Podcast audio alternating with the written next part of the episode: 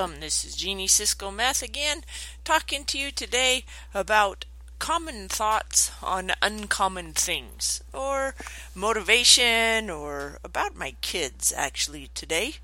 I picked up my son from high school today. He plays basketball, which is a good thing because he's six foot nine, and people always ask him, How tall are you, and do you play basketball? So it's a good thing he likes basketball.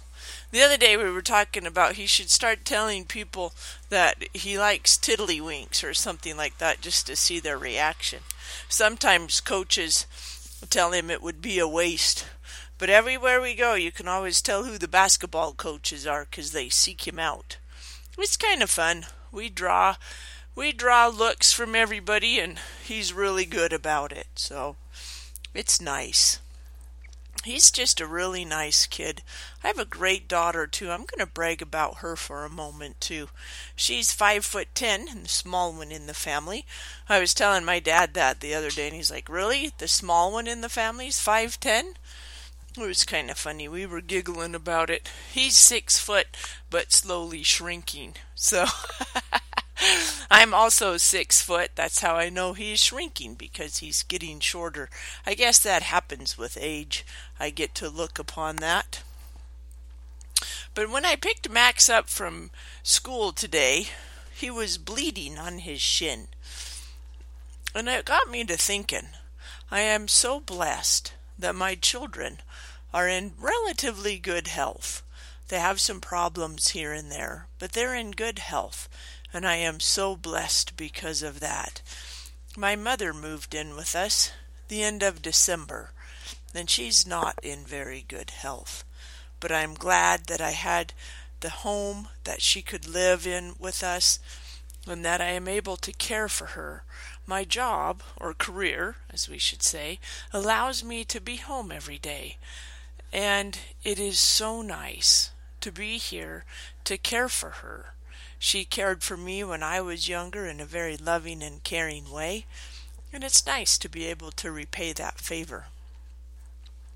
I know that that my brother wishes he could take care of her, but he himself doesn't is not in that good of health.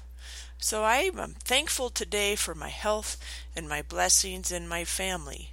My husband is so loving and caring towards my mother, and he takes really good care of her just like He does all of us. So I guess I'm just really happy for family today. I've been doing posts on Facebook lately about relationship tips, and I thought I'd share a few with you here today.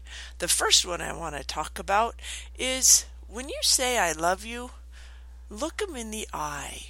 So often we say I love you just in passing, or just it can become a habit to say I love you. But you need to take some extra time and make sure it sticks. Hold them by the shoulders or put your hands on the side of their face and look them in the eye and say, I love you. Let it sink in, let it land. Let them know that you really do love them. Another tip you can do is just pick up their favorite candy on the way home today stop at the convenience store or the local grocery store, buy a 50 cent candy bar or their favorite gum. My daughter loves grape tape bubble gum. That's her favorite. You can buy it online. So I hope she's not listening because that's what we're planning on getting her for Christmas. Or just a, a nice thank you here and there for the many things she's done. She's going to college at Utah Valley University absolutely a beautiful young lady, and she's very kind and loving as well. I am so blessed. Yet again, I guess the topic for today is blessed and gratitude. The more gratitude you feel, the better you feel. Try it today. Spend some time connecting with your family and your loved ones and feel the joy and happiness that comes from being together. And if you haven't spent much time together, the first time it may be a little bit difficult. I know when I first started trying this, we had some difficulties because it was a little bit uncomfortable. And when kids or people are uncomfortable, they do funny things. So give it some time. If you haven't been eating meals together and you decide to start eating meals together, there may be some awkwardness. That's okay. In my book, we talk about dealing with awkwardness and stretching your comfort zone.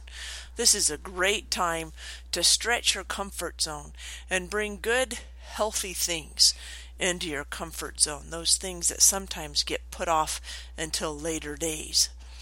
So, spend some time enjoying the day, enjoying your family, and if it's awkward, that's okay. Thank you so much for joining me today. You have a blessed and wonderful day, and I will talk to you again soon. Take care for now. Bye.